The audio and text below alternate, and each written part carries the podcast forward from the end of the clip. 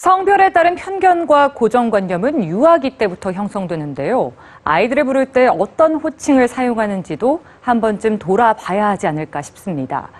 남자아이, 여자아이란 구분이 성별 고정관념을 강화시킬 수 있기 때문인데요. 자세한 내용 뉴스지에서 알아보시죠.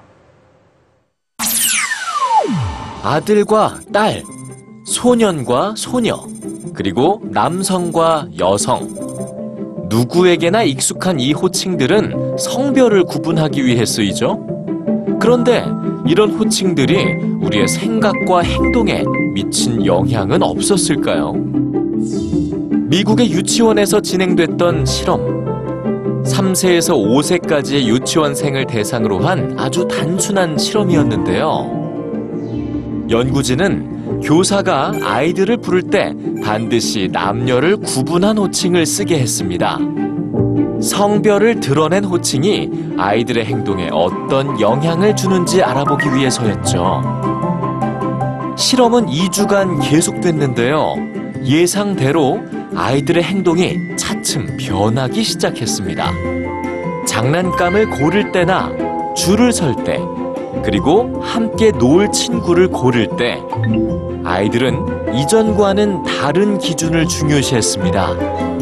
바로 성별이었는데요.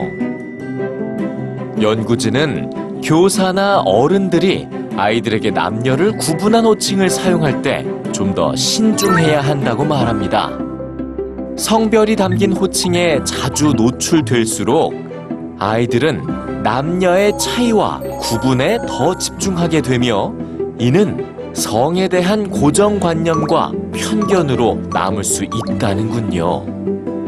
연구진은 남자아이, 여자아이라는 호칭 대신 되도록 성별을 뺀 아이나 어린이 혹은 친구라는 호칭을 사용하라고 조언합니다.